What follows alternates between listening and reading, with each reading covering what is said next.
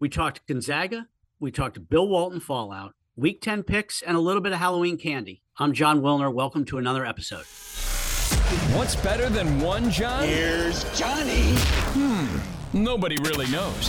That's why we put two of them together. This is Canzano and Wilner, aka John and John.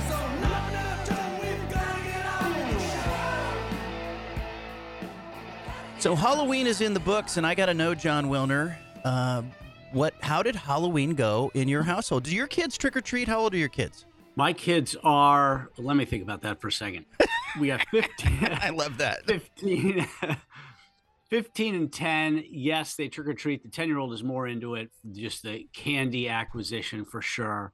Uh, no, it was good. I mean, I spent part of my Halloween uh, Monday night on the phone with Mr. Bill Walton, right? Talking to him about our uh, our podcast that we were going to record on Tuesday. You know, I didn't get the sense that Bill was uh, too into Halloween. He Really? was busy working. I mean, at the same time, you know, Bill Halloween, it's like they're almost one and the same in some regards, right? yes, yeah. I and and I think, look, I, I'm I'm not surprised by anything that Bill Walton would be into or not into. Like, you know, do you do people trick or treat on the teepee? You know what I mean? Do they do they come knocking? yes, yes. Do they come knocking on the TP door? Um, we had an interesting thing because our kids are six and eight, and they dressed up as uh, the six-year-old dressed up as a giraffe. She had this giant giraffe head that made her about a foot taller, and then the eight-year-old was a kangaroo. But we go we go trick or treating in our neighborhood, and we leave the bowl of candy on the doorstep. And then my wife is one of these people. She likes to give out the full-size candy bars, Wilner. So, you know, the kids, uh, the neighborhood kids know it and we put a whole bowl of full sized candy bars on the porch while we left to go trick or treating. And uh, later, we returned home and the bowl was mostly empty. But I looked at the camera footage. You know how we all have cameras now. And what do you think happened to that bowl of full size candy bars with thing that said "Take one" on the bowl? What do you think happened to that bowl? Some teenager took all of them. Damn right. The middle schoolers, the second group that came to the house was these four middle school kids, and one of them was dressed as Jimmy Garoppolo. Okay, he had a Niners jersey on, he had a helmet on. Jimmy Garoppolo got down on one knee and and emptied that bowl right into his bag, like Reese's, whatever, you know. And I probably could figure out who the kids were. Like I like there was a moment where I was mad, like, man, damn it, they got over on us. And then I started thinking, I don't need those candy bars. Like, I do not need those candy bars in my life. So, lesson learned. I told my wife, I said, we need to have some kind of dispenser out there that's that will will only give one, or the honor system. Like they knew they're on camera and they still looted the bowl. You want to track that those kids down. I- Vigilante justice. I just I felt like I should I put a Aaron Donald jersey on and come out of the bushes and tackle Garoppolo. You know, I don't know, but it just uh, there you go. It was remarkable. Uh, and then what happens after Halloween at your household? Do your kids come home? Are they allowed to like eat all the candy? Do they pour it out? What happens to the candy? You know, they leave it. Uh, they're allowed to have some, and then they leave the rest of it in their big, you know, the pillowcases that they use to collect it. And then I, I, accidentally stumble into it over the course of the next few days, and and uh, and there you go. Uh, you know, though my kids have school. I don't know about yours. My kids have school the day after Halloween. There's some districts around here where you, the day after Halloween is is a holiday, and I think that's a pretty good idea for the parents and the kids. But uh, but ours, we were up and ready to go early the next morning. We had the same thing. The uh, the schools here are in session, others are not. And then when the kids went off to school that next morning, I said, "Good luck to your teacher today, uh, who has to deal with Yep. 25 sugared up kids." Uh, after Halloween, what's your go-to Halloween candy? By the way, I I don't think we talked about this. I saw you on Oh. Twitter. You did something on Twitter Yeah. about it. Hundred grand to me is you know that is uh, the best. That, that's the Nick Saban and John Wooden of Halloween candies. I'm a sucker for a Reese's peanut butter cup. I just am. That's fair. That's a classic. Yeah, it's solid. Um, all right, let's let's uh, you know, first of all, you can read me at johncanzano.com if you want to read uh, my analysis, my insight. I'll give you sourced, in-depth reporting that I don't think you can get anywhere else. Jon Wilner, where do they find you? Bay Area News Group. We're at Pac12hotline.com and available media outlets across the Pac 12 footprint. Uh, we should talk a little bit about uh, about the Bill Walton experience for both of us. But do we want to get into a little bit of news first? Yeah, let's yeah let's start with the news because yeah I have some thoughts on Walton and it, you know that if, for people who haven't heard the Walton podcast, uh, you know if you're listening to this podcast, the very next episode you should go back and listen to is episode 21, which is the Bill Walton interview. It was a very different interview, but let's talk about Gonzaga. Some news this week is Gonzaga was down in Frisco, Texas last Friday to play Tennessee in a pay-per-view game that it was an exhibition. Money went to charity. Apparently, the Gonzaga athletic director met with Brett Yormark of the Big 12 Conference, caused a big news story. What was your reaction to that, Wilner? Well, I, you know, it's all got to be put in in perspective, right? Uh, I'm not sure how how newsy it is, given that plenty of conferences are talking to teams that aren't in their own league. I mean, the Pac-12 is talking to Gonzaga, right? Uh, I'm sure the Big East is too. So the degree to which it's news just depends on how eager whatever conference is in terms of getting it out there, right? Uh, the Big 12 is not the only one talking to Gonzaga. I don't know where Gonzaga is going to end up uh, if they're going to go anywhere, right? I mean, that decision is up to Mark Few, I think, and Mark Few by himself, right? He runs that school. Uh, he runs the conference. He runs the WCC, and I don't know that he wants to finish out his career you know, in the Big 12, uh, where the competition is much more difficult and the path to a high seed in the NCAA tournament is much more difficult. But Gonzaga could end up in the Pac 12. They could end up staying where they are. They could end up in the Big East. Who knows?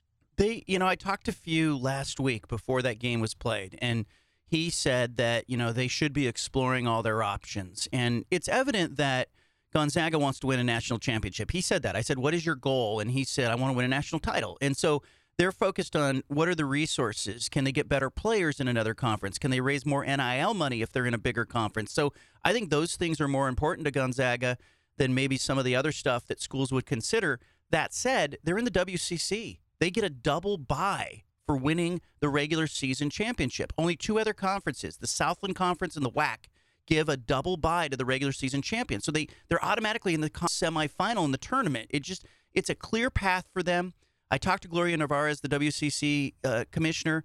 She sort of, you know, underplayed Mark Few's comments last week about the Pac 12. I'm sure she'll do it again with the Big 12. She just said, look, anytime there's expansion talk, Gonzaga comes up. They're a great brand. They've done well in our conference. I think Gonzaga's doing its diligence here. It makes sense. They were in Big 12 territory. They talked to the Big 12 commissioner. Last week, Few talked about the Pac 12. Uh, I do know that the Pac 12 uh, is interested in exploring where Gonzaga would fit, but I also don't know, Wilner. Tell me what you think about this. Does basketball move the needle enough to bring in a basketball only school? Well, basketball is, you know, my understanding is it is between 15 and 20 cents on for every media rights dollar that is spent. You know, football is 80, 85 cents of it.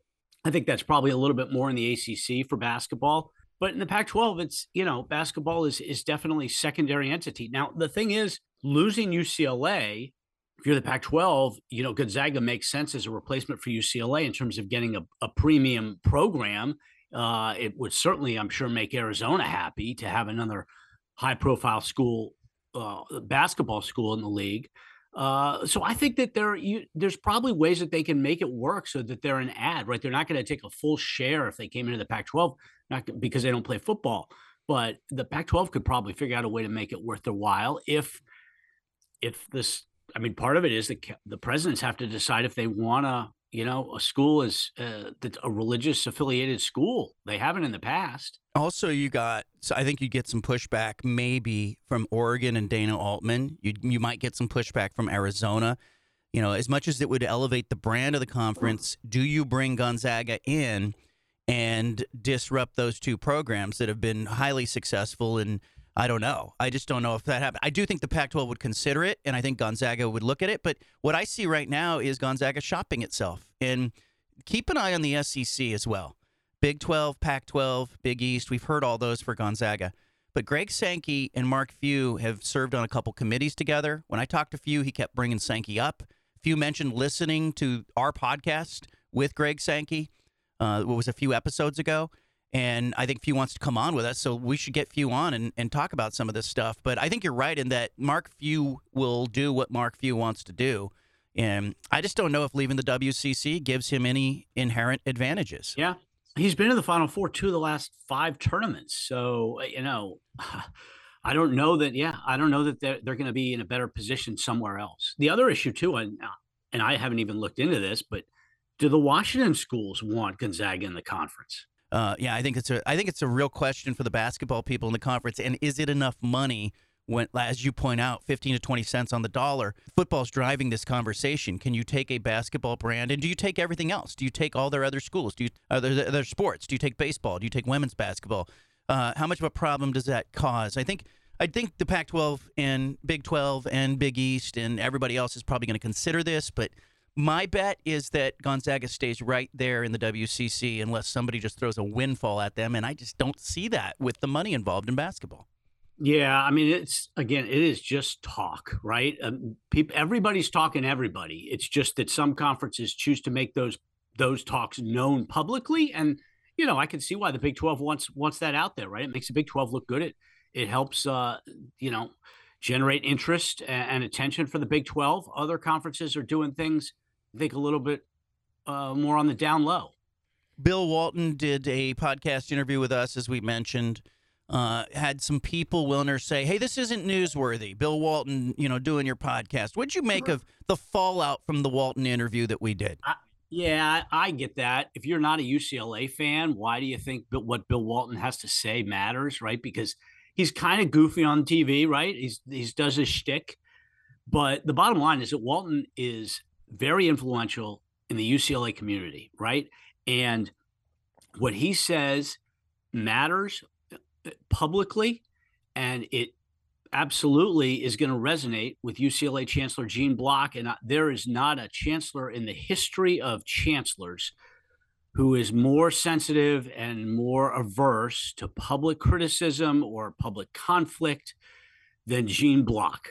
And to me that's that was what really was the the the meat of Walton deciding to go public is that it it creates some resistance. Now I don't know if it's going to have any impact whatsoever, uh, but certainly given Block's uh, personality and his history and aversion to public criticism, I, I think that that to me that was the biggest issue the, the biggest reason why it was news. I think it's 100% newsworthy. And I think the evidence was, and I don't look to ESPN or Yahoo or other media outlets to tell me what what is newsworthy, but everybody picked this up. Everybody picked up what he said on our podcast and what he wrote in the poem that we published. Is it a poem or letter? I don't know, but but my my takeaway was normally we get goofy hyperbole Bill Walton waxing poetic about riding over the bridge and the mountains and the Cascades. You know, we get that Bill Walton. That he was he wasn't that Bill Walton on our podcast. He was he he sounded like a guy who really cared about his alma mater, who was really bothered by the fact that UCLA's financial problems, you know, the solution in his mind is not in the Midwest. Uh, I think this is all really interesting. And then I'll go one further. I can tell you that you you know, I Chip Kelly came out couple days after the Walton podcast and the Walton News, Chip Kelly comes out and starts belly aching about the 7:30 kickoffs and about exposure. Right? He's telling the LA Times all this stuff. That's not the same message that he had at Oregon when he was kicking off at 7 and 7:30. It's 180 degrees different. He was at, he was saying those that didn't matter back when he was at Oregon. So why is he doing that now? I think it was sparked by sort of the lobbying that the UCLA administration here's Walton doing. That UC Regents meeting that you've written so well, all reported and written about, is coming up on the 15th, 16th, and 17th of November. So suddenly you have Walton going public. Now you have Chip Kelly publicly lobbying, saying it's not in the best interest of my players to play 7:30 games. He never said that at Oregon. That wasn't the message he gave at Oregon. I think Chip Kelly is lobbying on behalf of the UCLA administration. That's my theory on that. Huh. That's yeah. That's interesting. I mean, I know Chip made one crack last year about like uh, a kickoff time in in the Philippines, but uh, yeah, he usually is of you know we'll play anywhere, anytime. Doesn't doesn't, doesn't matter. matter. whatsoever. Yeah. Uh, they are clearly hearing. Look, uh, there are. I, there's plenty of UCLA fans and alumni and constituents who are in favor of the Big Ten move, but it's not everybody. And there are absolutely folks who are against it on a variety of, of levels. I think that you can make cases for and against the move, but for UCLA to just think, oh, they're everybody's in favor is completely wrong. Uh, and and I think Walton, you know, underscored that with what with what he did and when he did it. Right, he's he was calculated. He is a smart guy.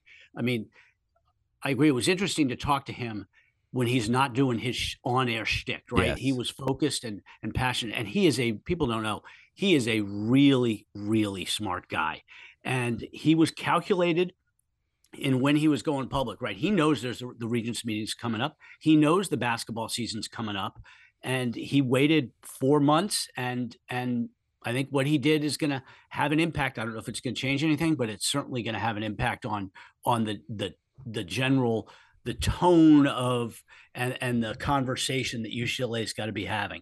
I, I also think, look, let, let's be clear. Bill Walton, it, the timing of this is there's two reasons he came out. He came out because he's going to have to start broadcasting basketball games, and he's probably going to get asked and asked and asked. And now he can say, "Hey, I've, I've I'm on record with this." And then the second thing is the timing of the UC Regents meeting, and uh, no doubt he's talking to people at the Pac-12 offices, and you know a lot of what Bill Walton said echoes kind of George Kliavkoff's stance. So. Uh, what is you know you've been on this? What do you think is going to happen at this regents meeting? What's the point spread right now for you?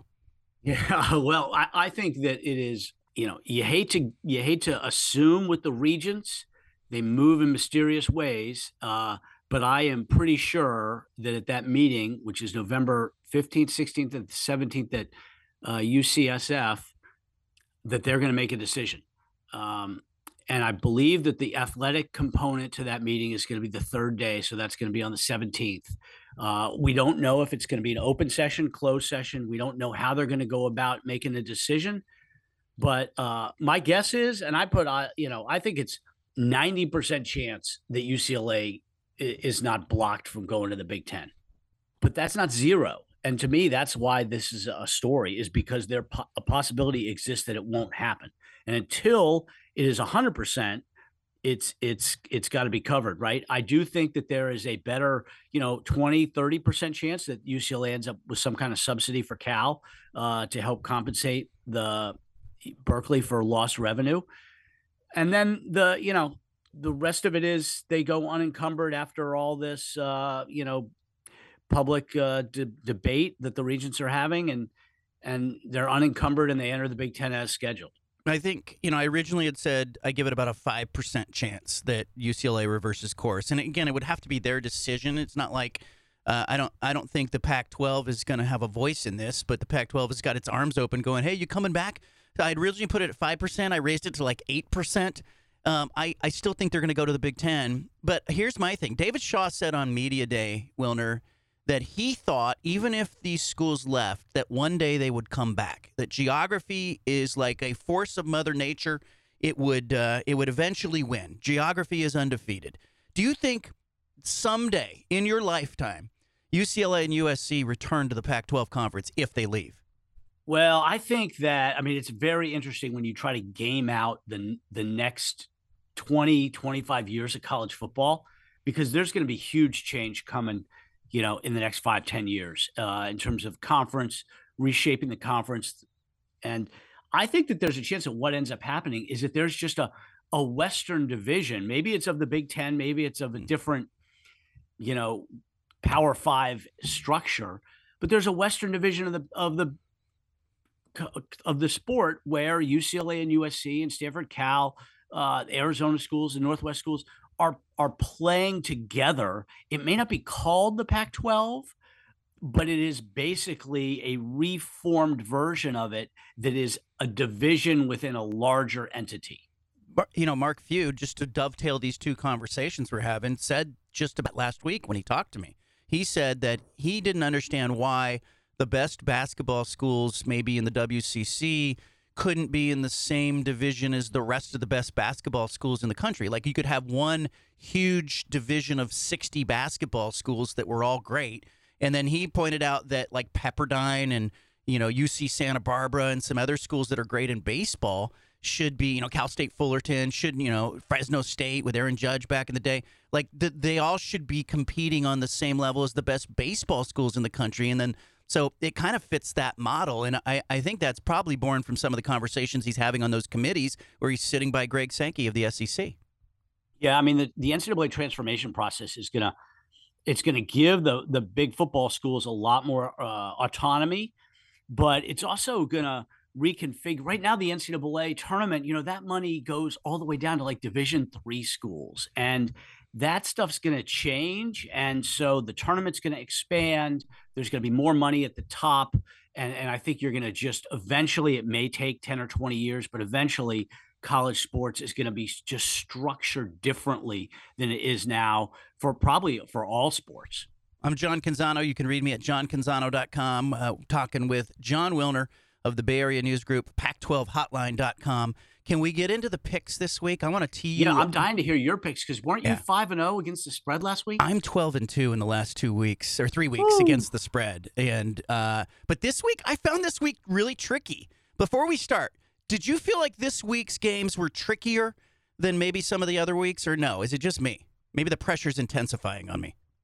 yeah, that's right. I mean, 12 and two, you got you got people people pining for your next picks here. I'm, you know what I think packed. is I'm going what's to Vegas. interesting is each week, each week, you know, we got the top four schools and they're big favorites each week, and so I end up thinking to me myself, you know, do I want to keep picking uh, heavy double digit favorites each week? When do you want to go with uh, you know, upsets because we haven't seen very many upsets, right? Par- okay. We've talked about this. There is very little parity in the conference, which is good in some regards, uh, but it makes for interesting picks because I don't like taking double digit favorites all the time, and I don't like taking big underdogs all the time either. All right, so I'm going to tee you up. You go first up the games, and then uh, let's let it rip here. Uh, let's start with the Friday night game. Oregon State yeah. is going to Washington at Husky Stadium on Friday night, 7:30 ESPN two. Go. Well, just from a tactical standpoint, you've got one of the best passing offenses in the country, and you've got the arguably the best pass defense in the conference with Oregon State. Right? Oregon State's played great. They shut down USC. Uh, they their secondary is as good as as there is in the Pac-12, and Washington. You know, they're throwing for almost 400 yards a game. So I just think that that's going to be interesting unto itself. Washington's pass off against offense against Oregon State's pass defense. The other piece that's interesting is that they've played really close games the last couple of years, right? Oregon State won by three in Corvallis, and two years ago the Huskies won by six in Seattle. There was a controversial fourth down spot in that game. I, I just think it's going to be a really fun, close game. I agree with that. Washington is a four and a half point favorite in this game. It, it, it, the weather forecast is interesting. This is the first weather game I think of the conference season. It's going to be rainy, gusting winds. They're saying winds between 10 and 25 miles an hour on Friday night at Husky Stadium. And I asked Jonathan Smith about this this week, and he said, "Look, we'll take whatever happens." But he says if we have the wind going and it's wet, we're not going to mind that. And I think, you know, he's talking about the pass attack of Michael Penix Jr., which is lethal. Um, Washington's a home favorite. Now, the home favorites are 34 and 1 this season, but I'm going to go against it. I'm going to take Oregon State in a very close game. I think the four and a half points with the weather is too much. I got it Oregon State 27, Washington 24, and Husky fans aren't going to like the 24 points, but I think it's going to be a real weather game. I think they're going to have to run the ball, and I think wind will be a problem on Friday night. Yeah, and, and I'm not I'm not sold on the Huskies quite yet. Six and two is good, but I was looking every they they've beaten six teams. Every one of those teams has three wins. Right, their the record of their opponents is like 18 and 31 or something. So because Michigan State not is not any good, I'm just not sure how good Washington is. The Oregon State's the best team they've they've played uh, of the teams they've beaten you know, Oregon State's better than any of those teams yeah. by far. So we'll see if they can kind of rise to the occasion. What's your uh, official pick? So this would be if Washington wins this game, it would be their best win of the season, beating Oregon State at, yes. at home. But I have it 27-24 Oregon State. I'm I'm kind of leaning into an ugly weather game. But what do you see? Yeah, yeah, like 23 16 something Ooh. like that i i agree with you and oregon state's got a better running game uh, I think than than the and certainly the running game is more a part of Oregon State's you know what they want to do. I mean they are a, a run first team in a lot of ways. Um, ben Gulbranson's going to start, right? I believe. Yeah, uh, yeah. And you know we'll see how he does in Husky Stadium, but he's three and zero oh so far. But Oregon State just they're naturally more of a running team. Washington is built on the passing game. Second game, Oregon's at Colorado Saturday, twelve thirty, ESPN. Uh, this is a uh, really good offense at, at Oregon against Colorado at home. What do you see?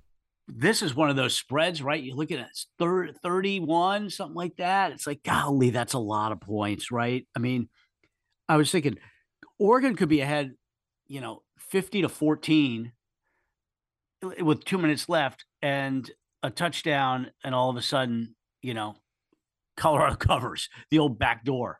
Uh, that's what makes me nervous. Uh, I think it's going to be, even if the Ducks don't show up, uh, they're still going to be way ahead in the fourth quarter. So I, I, took Colorado just because it's so many points, right? I don't yeah. think it's going to be close, but that is that's 31 and a, 31 and a half is a lot of yeah. points. But here's what I'm thinking o- Oregon's offense is averaging 45 points a game. You know, Colorado has been typically getting 17 to 20. They had a little bit of an outburst, so maybe they get a little more, maybe they don't. But I think Oregon has something to play for here with the rankings coming out, sitting at number eight. I think Kenny Dillingham is also uh, playing for a uh, a possible job, um, you know, at Arizona State or elsewhere. Um, so I think uh, if you are an Oregon fan, I think this is a chance for Oregon to put up a 50 burger. I have it 50 to 14. So I actually have Oregon covering the 31 and a half. I mean, 50 seems reasonable given their offense. Uh, I do wonder, you know, are they going to get Bo Nix out of there as soon as they can, or do they leave Bo Nix in there to rack up some stats, Heisman kind of stuff, style points for the playoff? Those are all possibilities. The other thing, though, I wonder is what the Ducks have got next week, right? And so if you're them and you know you're going to flatten Colorado and you got the Huskies next week, are they locked in enough to – to cover that 31 and a half. I don't know. Yeah. So you're, I, I have it 50 to 14, uh, and I, I have, I think there's a chance here that Oregon could really try to pour it on. And I don't think that they are trying to disrespect Colorado, but I just, I don't think Colorado's defense is going to stop them. And I think Oregon's playing for something. Uh, let's go on to the Washington State at Stanford game, 12:30 Pac-12 networks. What's happening there? First team to 12 wins. That's that's what I've got. First team to 12 wins. I mean, neither team neither team has gotten to 20 points since early October. Uh, Stanford has scored what 16, 15 and 13 the last 3 and the Cougars have scored what is it 17, 14 and 10 the last 3. I mean, literally first team to 12 wins. I've got um, I think that's way too many points to me. You know, in, in a game like this, four and a half points mm-hmm. is like seven points in a normal game. We are so I've got Stanford covering that. Yeah. I think it's going to be something like you know, uh, seventeen to thirteen. Who wins the game? I got I got Stanford. Stanford winning the game. Okay, so uh, I think Eric. This is Eric Morris's game.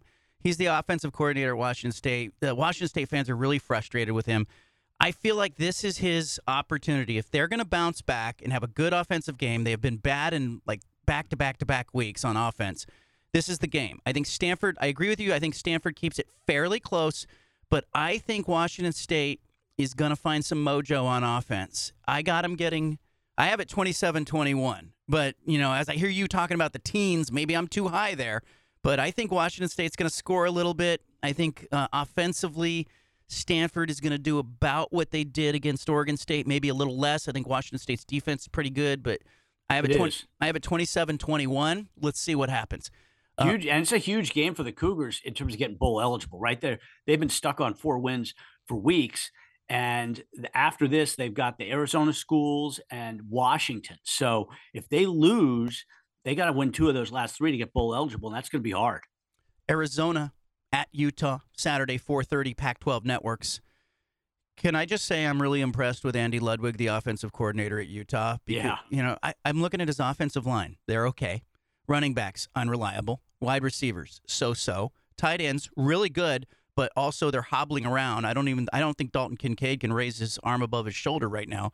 Starting quarterback Cam Rising, he's he's a star, but he was a scratch last week. He's, he's, they think he's going to play this week, but we'll see. And yet Utah finds a way to win and finds a way to score some points, enough points to win. So they're favored by 17 and a half in this one. And you know, I think they're going to beat Arizona, but I don't think they're covering the 17 and a half. I have it 42-31 Utah over Arizona. Oh yeah, I mean Arizona's offense is pretty good, but golly, I, it's I can't see Arizona's even as banged up and as Utah is on offense. Arizona's defense is terrible. They have allowed at least 45 points in every conference game. Uh, it, they are they are terrible. Uh, at least the conference games they've lost, right? I mean, even Cal scored 49 on Arizona. Cal. So I don't know that Utah. To me, it's about this is about how many punts is Utah going to have, and I'm going to set the over under on Utah punts. I'm going to set it at one and a half. um, yes. I, I just don't know that Arizona's going to be able to stop them. And then you get into Rice Eccles, and Yes. you know Jayden de Laura didn't play great against them uh, when he was with Washington State. I, I think Utah is going to flatten them. It's like 52 to 52 20, 52 24. You have them covering the 17 and a half. Oh, yeah, I don't. Let's see what happens. Cal is at USC Saturday, 7:30 game, ESPN. Uh, the spread USC is a 21 and a half point favorite at home against Cal. This is uh this is Cal's last game in the in the Coliseum uh, after what hundred years or something. So it, that that to me is kind of the backdrop for all these uh, the the games between the Northern California and Southern California schools, right? Um, I I am not sure Cal's got enough uh, to stay with them, but it's a big spread. Again, it's those these spreads when you're 20 to 30 points, it's a lot. And USC, you know, they could they could easily just kind of take take a quarter off. So I I have Cal covering, but it's a clearly a backdoor cover. I don't really think the game's going to be close. I uh, I kind of see it the same way. I think Cal covers, but I think you're right. I think it's like 31-17 USC. And Yeah. you know, Jack Plummer's been sacked 25 times at Cal this season. And Oh, the the- offensive line's terrible. at the end of last week's loss to Oregon, I kind of wondered if, you know, if Justin Wilcox would hand the keys to Kai Millner, the freshman. He came in and led a couple scoring drives. He said he's not, he's staying with Jack Plummer, but I won't be surprised if Millner gets some snaps in this game. Um, I think USC is vulnerable, but you said this, and I think you're right. The bottom half of this is just not built to exploit that vulnerability. And so USC wins the game comfortably, 31 17, but I don't love them to cover the spread. I think Cal kind of sticks around enough, maybe gets a late score, and, and uh, I think the 21 and a half is too many points. UCLA at Arizona. Yeah. Go, UCLA at Arizona State, 7:30 FS1 late game. This is the game. I people are tweeting at me saying, "Do you agree with Wilner on this game? Do you agree with Wilner on this game?" Are you picking an upset? UCLA at Arizona State. UCLA is an 11 I am- point favorite. I am picking Arizona State to win the game outright. Woo! Yes, I am. I just think part of that is that things have gone too much to form in the Pac-12 with the you know the top four teams winning each week. There's at some point there's going to be an unexpected result, and I think that UCLA in a little bit of a vulnerable spot here. Right, they lost a big game to Oregon, come back, take care of Stanford, business as usual. ASU's not going to you know, they're not going to get sky high for ASU. ASU's, you know, not part of the conference race. They're not ranked. So the Bruins are a little vulnerable, but at the same time, ASU's got they got enough playmakers on offense, I think, to score against a, a UCLA defense that's not just not very good. I, it's mostly it's just a feel like we are due for something unexpected to happen somewhere. And I think ASU's got a better chance than any of the other big underdogs. Arizona State's defense is giving up almost 30 points a game. UCLA's offense is good. I think, uh, you know, as much as I would love to see something squirrely happen, or you know, I we I think we need a game like that in this conference. It's the typical Pac-12 after dark result. Uh, I don't think UCLA loses this game. I, I don't think this is the one, and I think they're going to cover. I have it 42-24. Um, I know Utah fans would love to see Arizona State in an upset. I think uh, you know it would clear the path really for Oregon, USC, and Utah a little bit more. But I don't see it happening. And uh, you know, but again, this is going to be an interesting game because I have seen some moments where Arizona State kind of kind of indicates like, hey, they're not half bad. They had some moments like that against USC. I think I thought they pressed USC a little bit. So let's see what they're playing for in this game on Saturday night. Yeah, and also interesting, right? You got both LA schools on Saturday night, right? One's on ESPN, one's on one's on FS1. I, think that there's get, something's going to happen. I think better chance it's the ASU game, but one of those two games is going to be down down to the wire unexpectedly. I'm John Canzano. You can read me at johncanzano.com. We'll see how our picks go. Jon Wilner, you can catch him at uh, pac12hotline.com. Make sure you follow him on Twitter as well at Wilner Hotline. I'm at John Canzano BFT. And if you haven't already subscribed to this podcast, make sure you subscribe. We've got some big guests coming up on the horizon, and we uh, we love uh, posting these episodes. Share them liberally with your friends and family as well. Thanks for joining us, everybody.